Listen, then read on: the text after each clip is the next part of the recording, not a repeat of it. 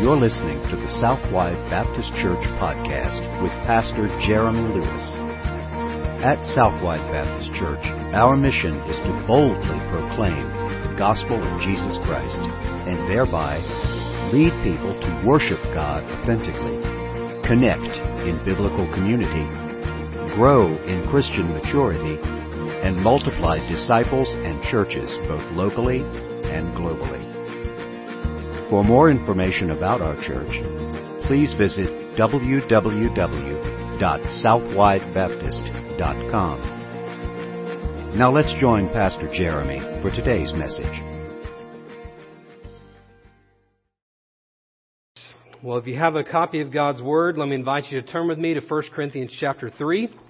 1 Corinthians chapter 3, as we talk about a house divided. A house divided. As you know by now, Paul wrote in the first chapter, verse 10, I appeal to you, brothers, by the name of our Lord Jesus Christ, that all of you agree and that there be no divisions among you, but that you be united in the same mind and the same judgment. And saying that can be a mouthful, especially in a church where uh, people come every week from different backgrounds and different traditions and come all together in the same place and strive together for the same goal, sometimes it can be more uh, easier said than done for us to actually agree about anything, right? Um, but this is the call of God's word. A church that has been united to Christ must then be united in Christ. It's what it means to be in unity, to be eager to agree together and be of the same mind and the same judgment. And so this is our goal. But as I said to you last week, and as we begin to discuss again this morning, you can't be in unity as a church if you're too busy tripping over your own ego. As we've seen so far, the biggest problem perhaps in the church when it comes to unity, or maybe just in general, the biggest problem in the church is pride. The church at Corinth had a lofty opinion of themselves. They had a, an inflated view of their own importance, uh, an inflated view of who, who they were before God, even before one another, developing superiority complexes over those who were around them. And I want you to know this morning that the same can happen in each, any church in the world at any time in history. We have to constantly be on our guard to protect against pride.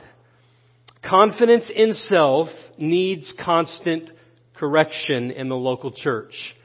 And if we're going to be effective for the kingdom, we must be vigilant about such matters. In order to help the church at Corinth then to see the danger of this problem of pride among them, Paul uses two illustrations. We looked at the first one last week, that of a field. We saw that God is sovereign over the growth of the church.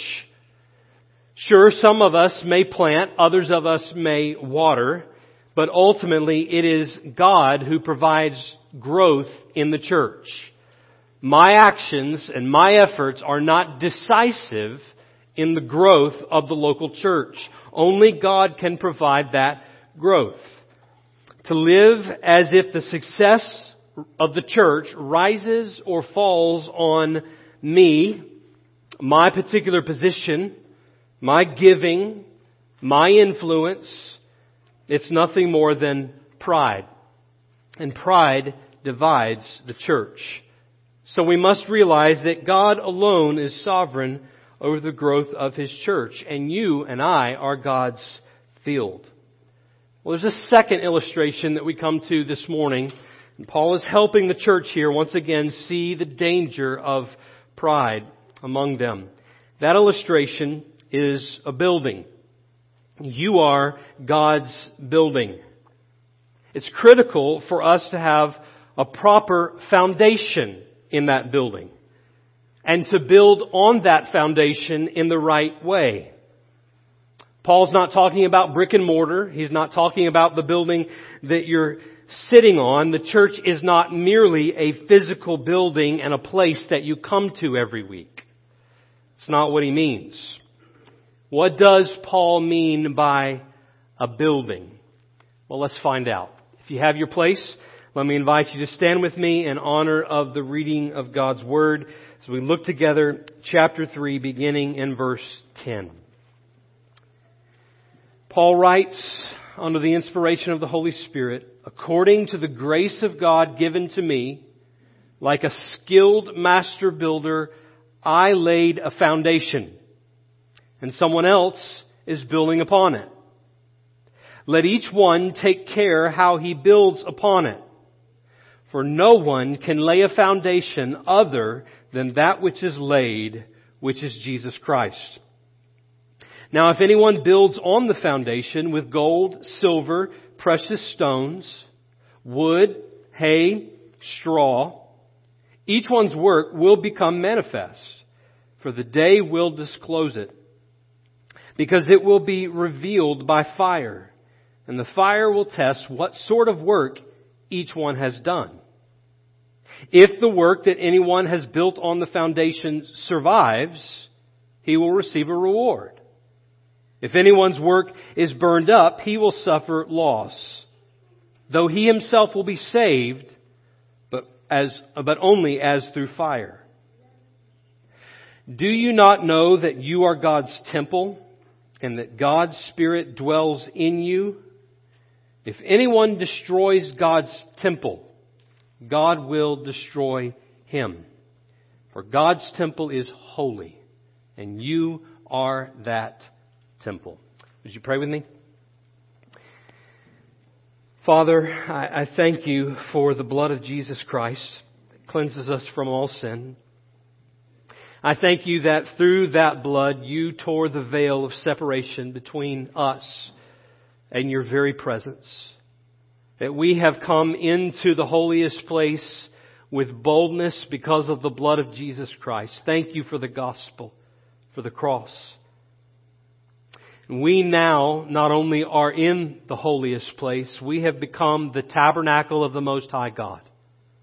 We have become your temple, your dwelling place. And the temple that we are now building as we co-labor with you, we must get the foundation right.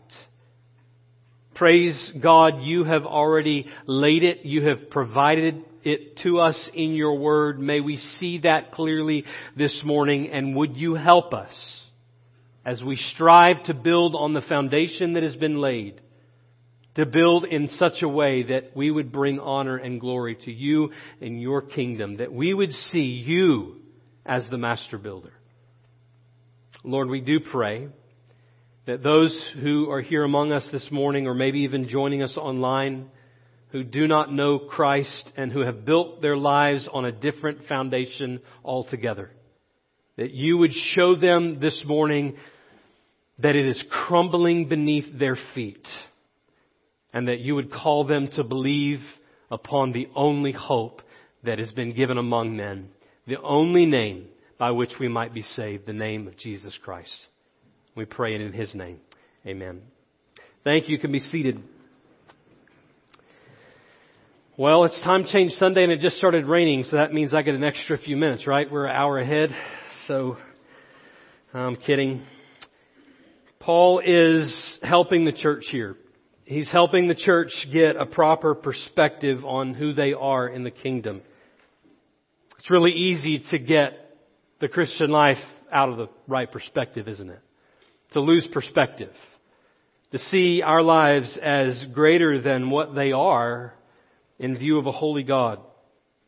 And so what Paul is doing is reminding them to get off of the pedestals on which they stand and see themselves as subject to Christ in Christ alone. And he does so by giving them two different illustrations. A field and a building.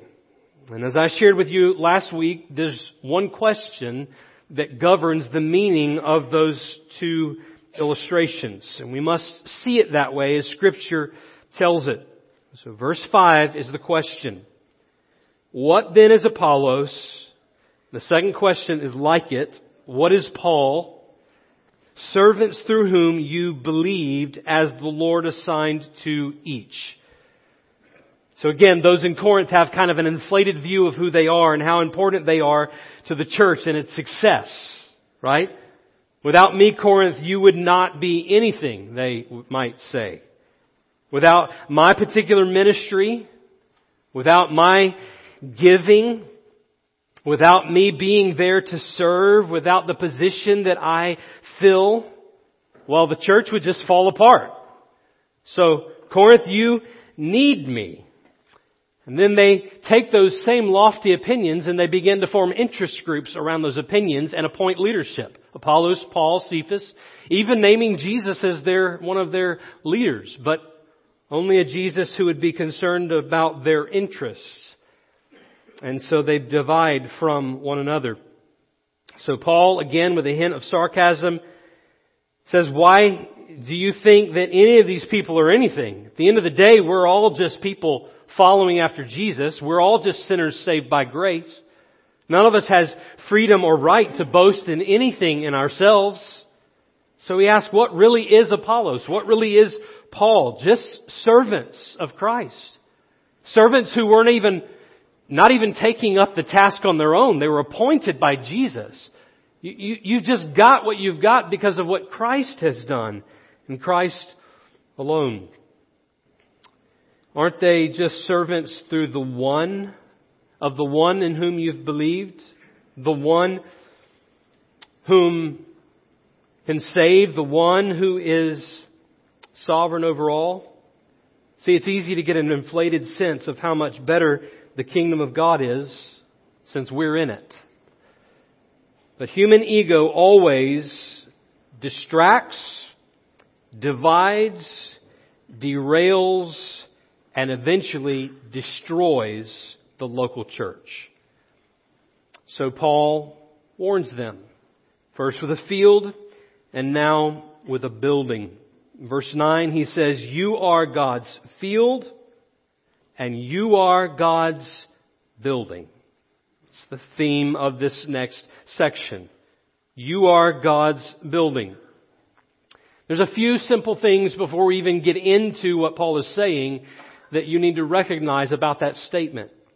Oftentimes when you're reading scripture, it's helpful to emphasize one word at a time so you get what the author is putting forward and the meaning just begins to kind of just bulge, right? With so much truth. First thing to do is to emphasize the word you. You are God's building. The people are God's building. We, you and I, are God's building. Maybe if you grew up in church, you used to sing the little rhyme that says, here's the church, right? Here's the steeple, open up the doors, and here's all the people. You remember that? It's wrong. here's the church. It is all of the people. The church is not a building of brick and mortar, it is a building of people. Now buildings are important sometimes powerful tools for doing kingdom work. But they are not the be all end all in the kingdom. In fact, churches can become incredibly divided over buildings. You know, the age old illustration in Baptist churches, we would fight even over the color of the carpet.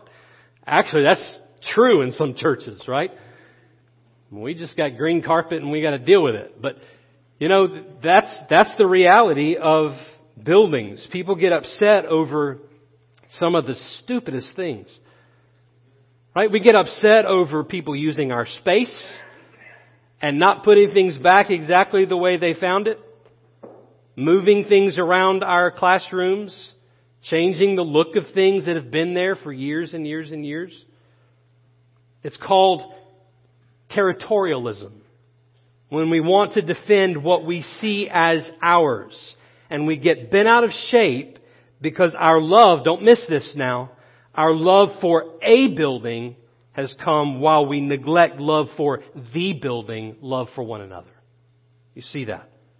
You are God's building. And number two, you are God's building. Let's make that clear this morning. The church is not about what you can build or what I can build. The church is about what God is building. Now, I can build a great sermon and a great strategy, hopefully. You can build a great auditorium, great educational space. Some of you can build great children's programs. Some of us build great budgets and processes. Some of us build great lawns and landscaping.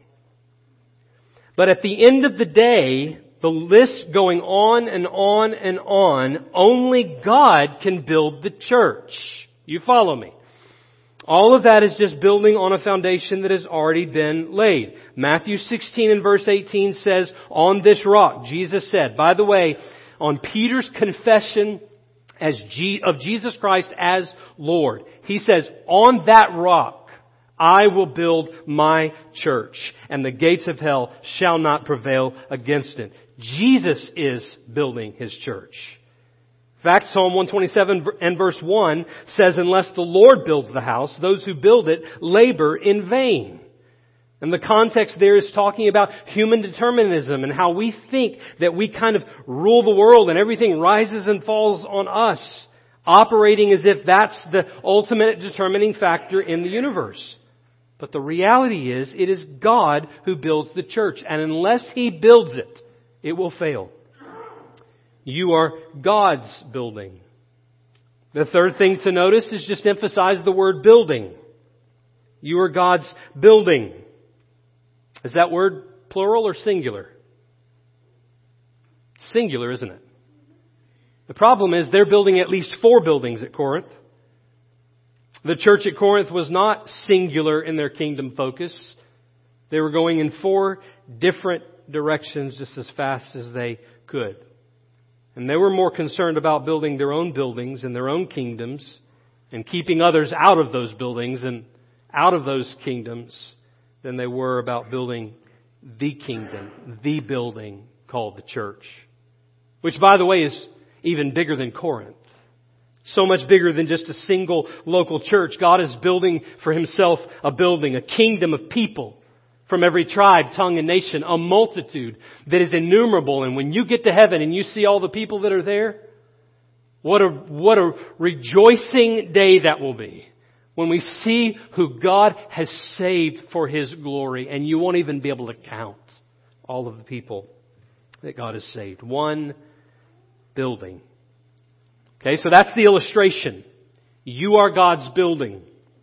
But notice that all of the textual weight is not on being the building, but on a particular part of the building. That's what matters most here in the passage. Paul does deal with the issue of how the church is building, and that matters, and we're going to come to that in a moment.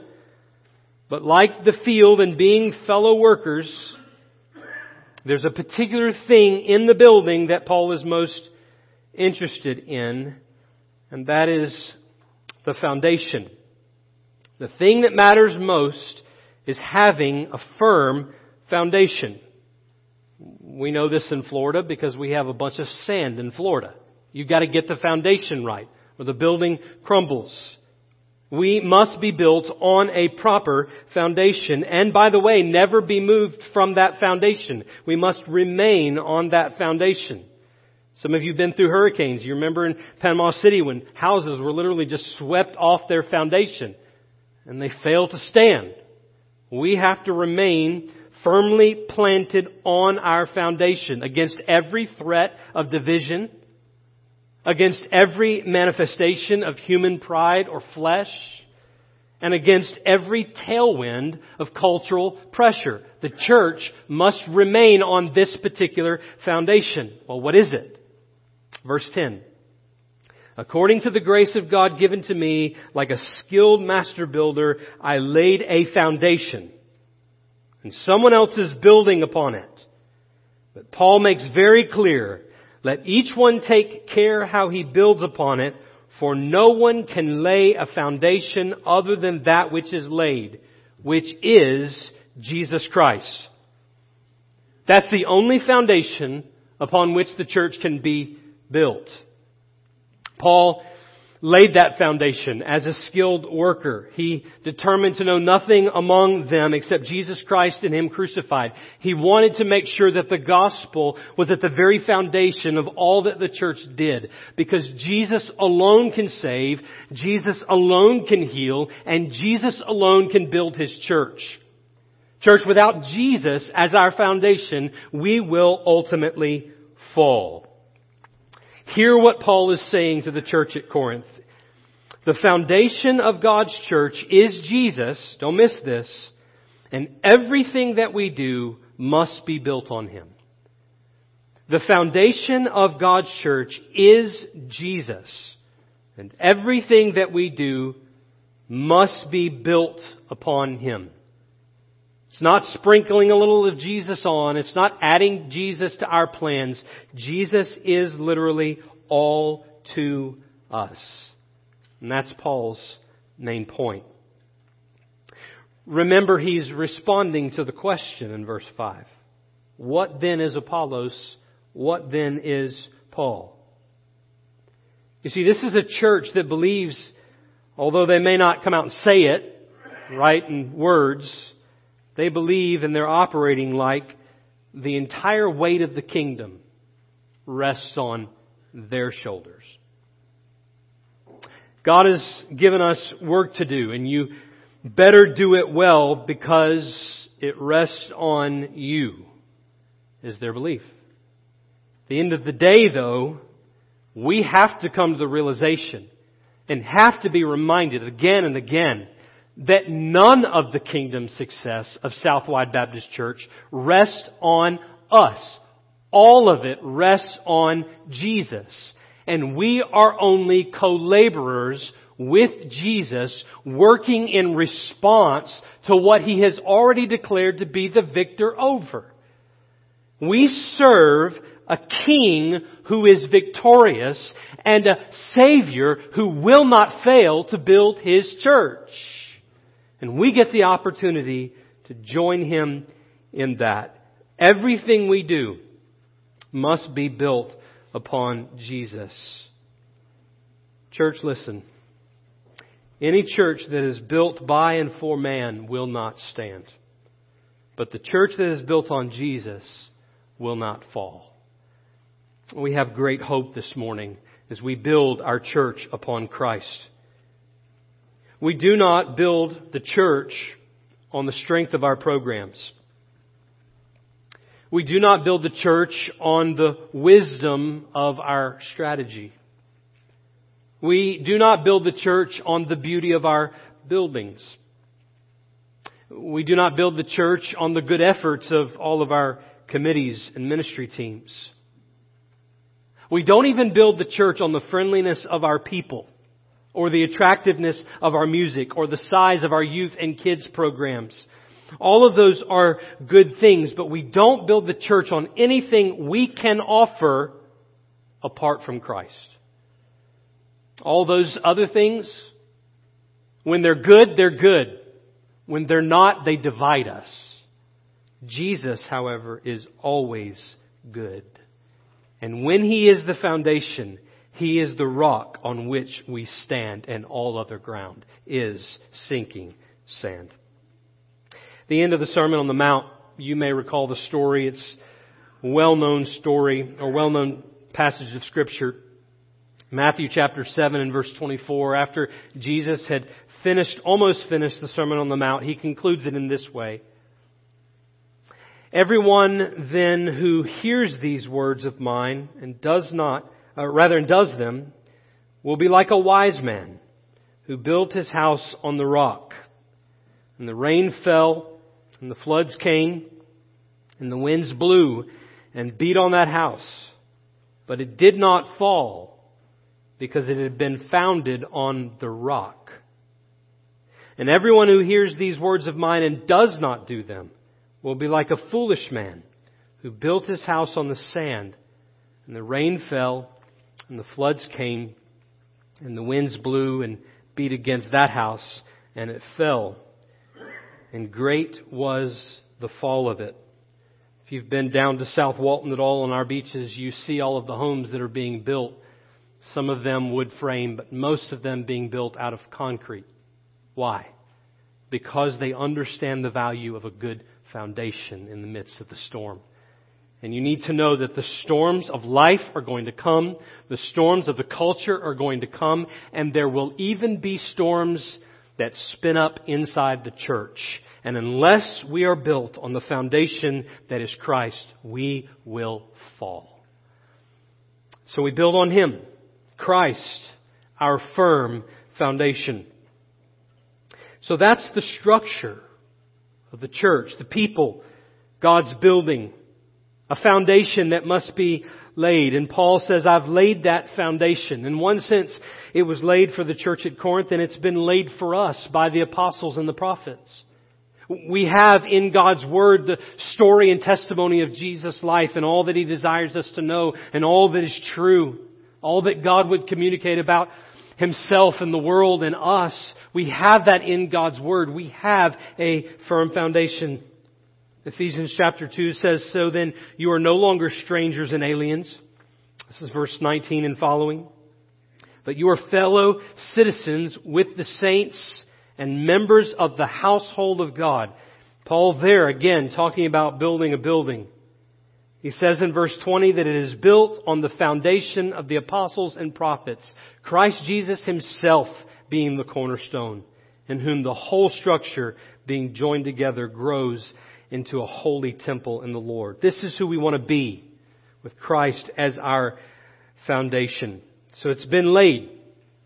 But then Paul says, even though it rests entirely and decisively on Jesus, that doesn't give you a pass to just kind of coast. In response to the foundation that's been laid, he actually calls the church to build, and not only to build, but to build rightly. What do I mean by that? Chapter 3 verse 10 says, let each one take care how he builds upon it. That's a hugely important command, isn't it? Take care how you build on it. You, you can't just go at this thing in any old way. Be very careful. Give great attention to the way that you are building. Pay attention to what God has said. It's in the details. Every effort of swinging a hammer has to be done in the way God says. You, you frame a wall, you hang a picture in this temple that is God's building, even though they are not deterministic actions. God has seen fit under His sovereignty to build His church through the building, through His people. The success of the church does not rise and fall on you, but your work in the church and for the kingdom absolutely matters. It has value because Paul says, take care. Take care how you build. So if the foundation is Jesus, and we've got to be diligent and determined that everything that we do is built on Jesus, what does that look like?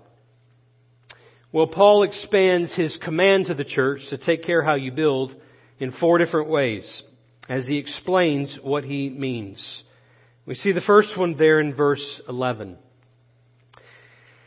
And it's quite simple and it may seem painfully obvious, but it's don't build on a different foundation. Don't build on a different foundation. So in verse 11 again, bears repeating, for no one can lay a foundation other than that which is laid, which is Christ Jesus. And the foundation that Paul is talking about is the cross of Jesus. That's where he began this book. Paul is describing the gospel. Not just whatever Jesus you make up in your mind or whatever Jesus the culture presents you, presents to you, but the Jesus of the Bible. The Jesus who is co-eternal with the Father, who always was, always will be. Jesus who is equal with God, who is God in human flesh. The Son of God, who came into the world to bear the sins of people. To take on as a righteous suffering servant my sins and your sins on the cross in order that the penalty of our sin, which is death, eternal separation from God, in order that that might be satisfied. Jesus bore our sins on the cross. He was buried and three days later, as we sang about this morning, Jesus rose from the dead. And He's alive and He's King of Kings and He's Lord of Lords. And the Bible says that all who put their faith and trust in Jesus, turning from their sins and turning to Christ, will be saved. This is the foundation. And church, we are so prone and so tempted to begin to stray from what is the biblical gospel and to build our church on so many of these other things that really don't matter that much. And the church that strays from the foundation of the gospel will find themselves divided and ineffective for the kingdom. We must build everything that we are on the gospel of the Lord Jesus Christ.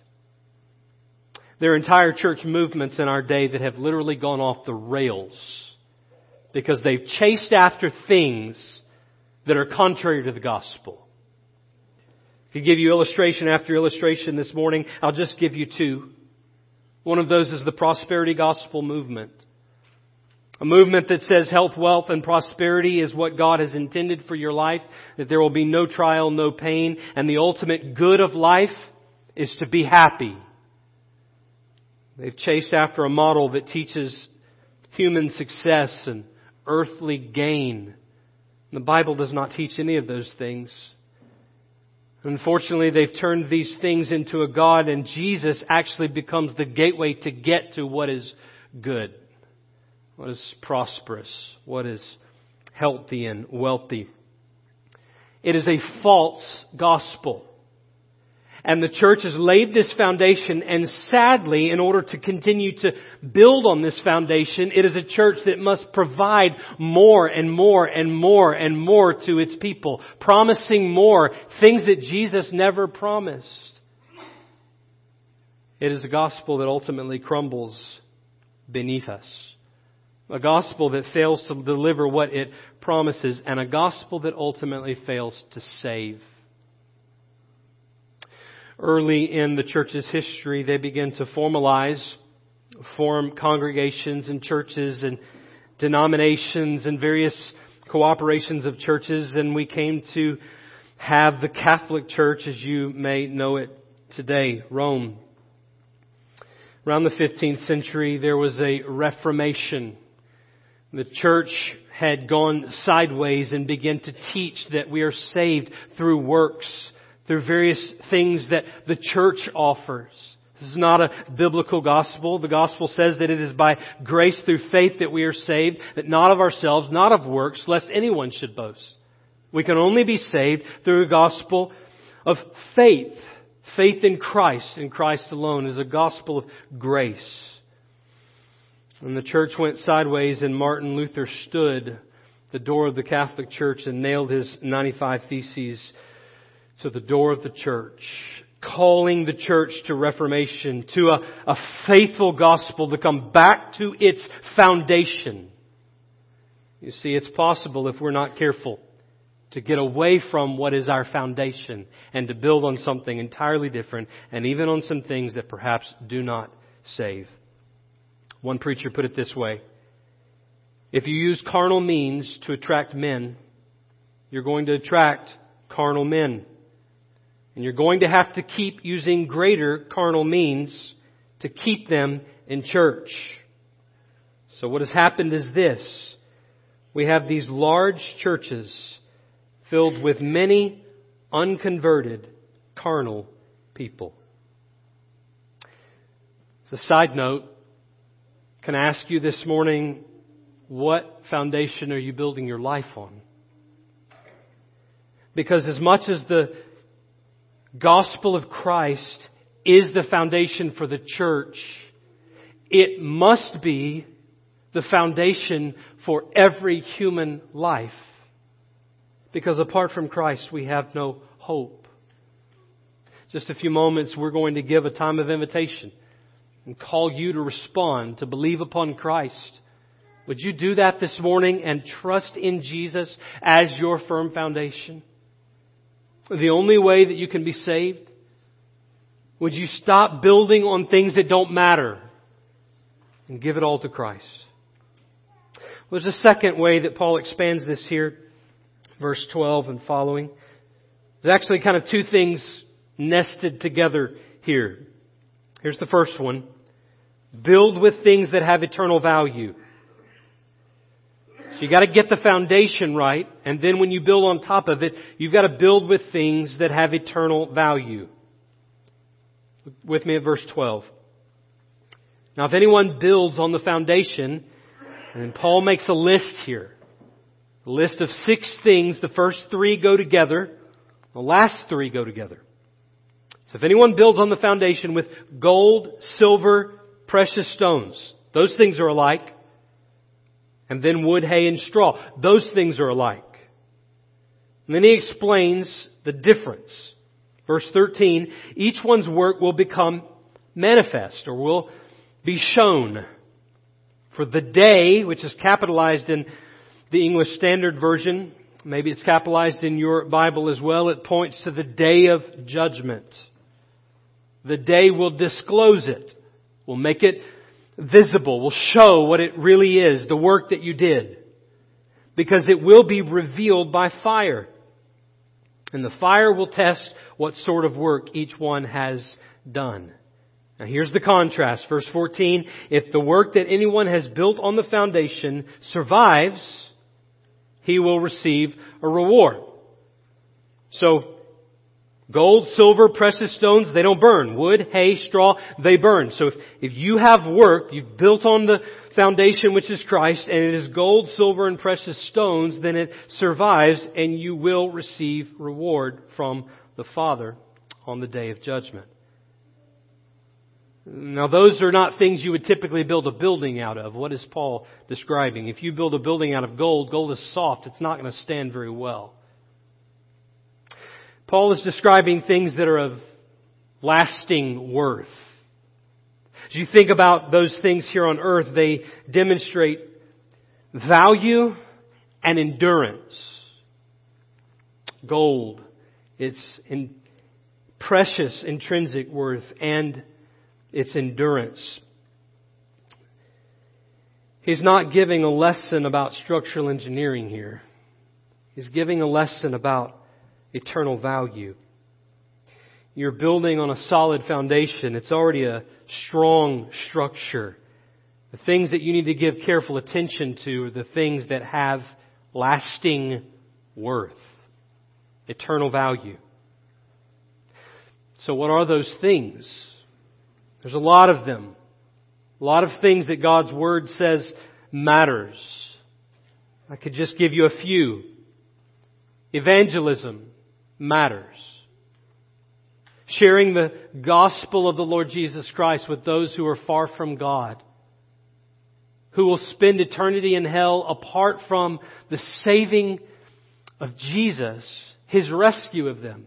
That matters. That makes a kingdom impact. Various ministries within the church where we meet needs in the name of Christ and do so so that people would come to faith in Christ. God's Word gives examples like orphan care or ministry to the poor or to the widows. These are eternally significant tasks.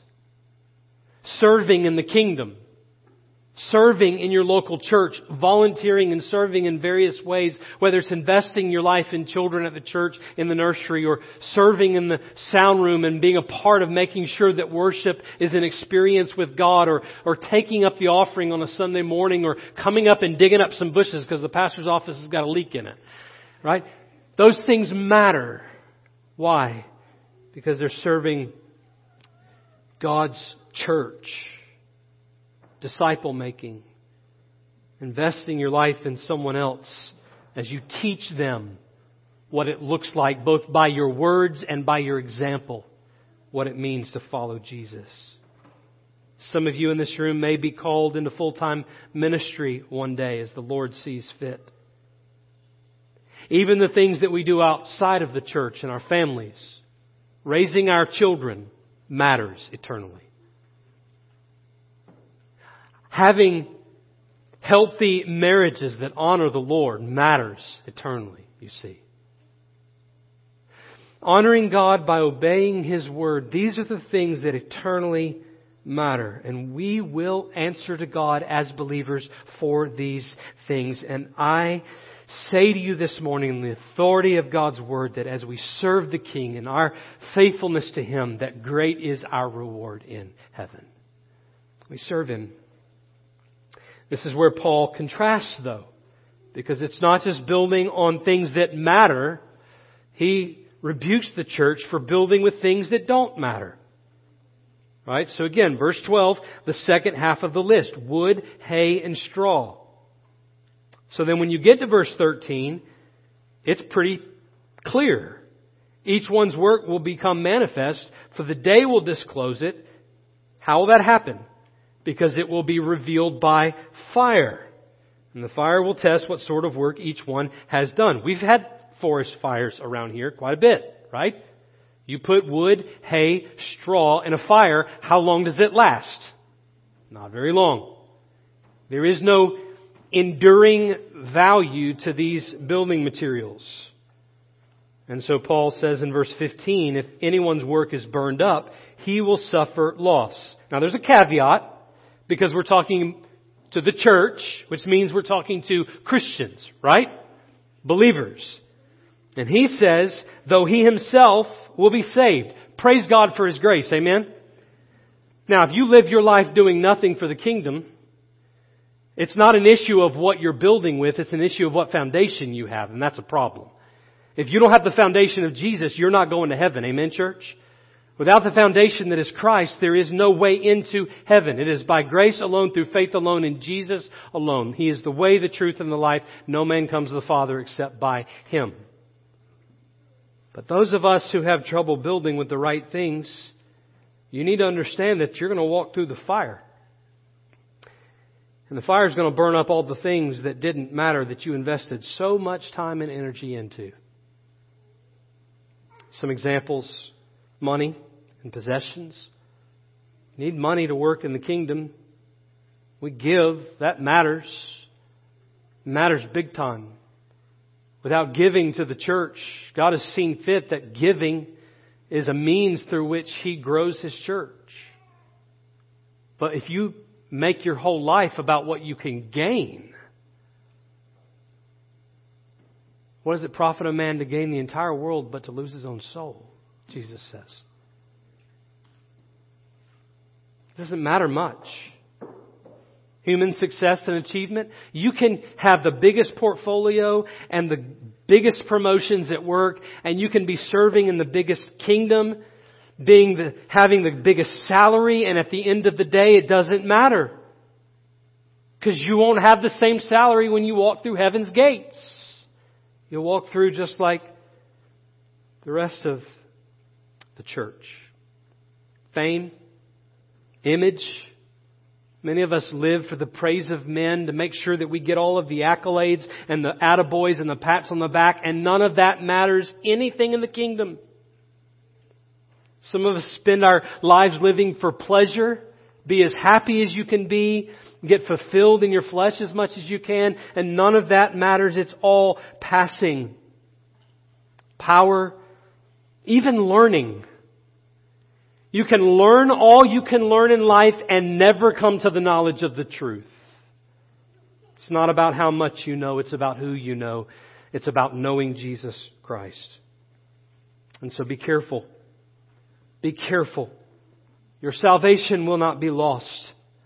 But the mark you leave on the kingdom for the glory of God matters. So build with eternally significant things. There's a fourth one, and we'll close.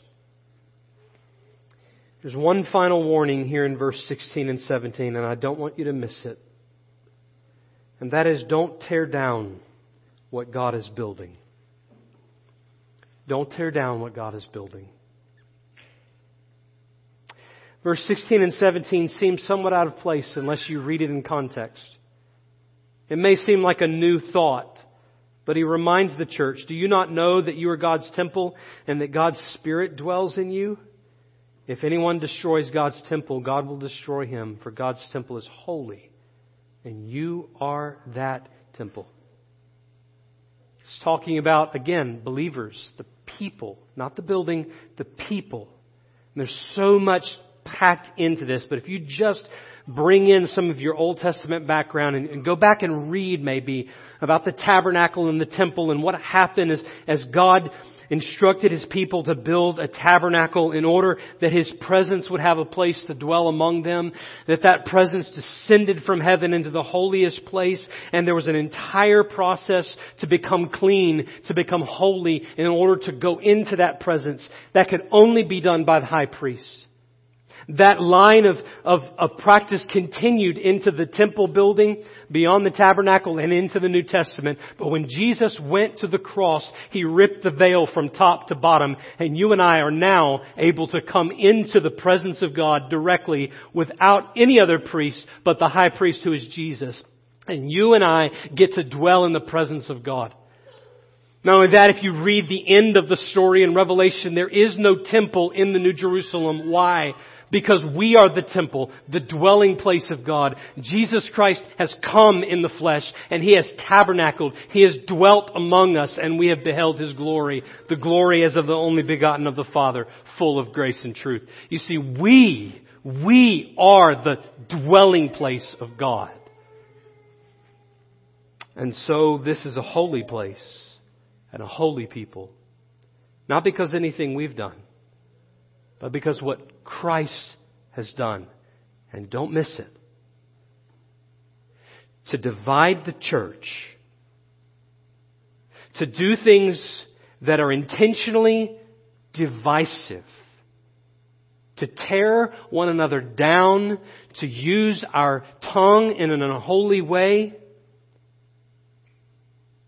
to gossip, to slander, to malign, to hate, to not forgive, and to do so with an embittered, hardened heart is to desecrate the temple of the Lord. We are God's holy dwelling place. And you ought to see your brothers and sisters in a way that honors the holiness of the living God. Praise God for the blood of Jesus. Amen. Praise God, we get to experience Him in this way. And so we, rather than tearing down His building, we build it up.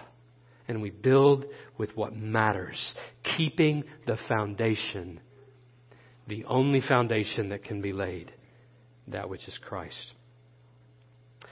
So let me ask you this morning, what is your life's foundation?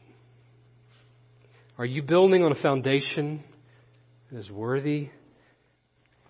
Are you building on a foundation that will stand, that is strong? Are you building on Jesus, the only one through whom we can be saved? Church, are we, are we building on Jesus? And are we building in a way that honors Him and builds up His church in a way that really matters? With every head bowed, every eye closed. Maybe you would answer no to one of those questions this morning. This morning, we're going to have a time of response, invitation, simply your opportunity to obey Jesus and what He said to you in His Word this morning. Only you can know what God is speaking to your heart. It will be the authority of God's Word that calls you to obedience this morning, and you have to make a decision today. Will you obey Jesus, or will you build on another foundation? Or will you invest in things that really don't matter? The decision is yours this morning, but Jesus calls you to obey Him. So if you are willing this morning to obey Christ, in just a few moments, we're going to stand and we're going to sing. And I want to invite you to come. Right from the place where you'll be standing, step out of that aisle. Maybe you need to come this morning and profess Jesus Christ as your Lord and Savior. You come right down that aisle as soon as we begin to sing. Today, Pastor, I need to be saved. And I'll lead you to Jesus and He'll save you. Maybe you need to come and pray. Maybe you need to bring somebody with you. Maybe there's another decision that's been laid on your heart by the Lord this morning. You respond in obedience to Him. Would you stand with me all across the room? Lord Jesus, we praise you for what you've spoken to us in our word today, in your word today. We ask that you would lead our feet and our hearts to obedience. May we respond in faithfulness to you, and may you receive glory and honor. We pray in Jesus' name. Amen. You come this morning as Dylan leads us. You've been listening to the Southwide Baptist Church podcast with Pastor Jeremy Lewis.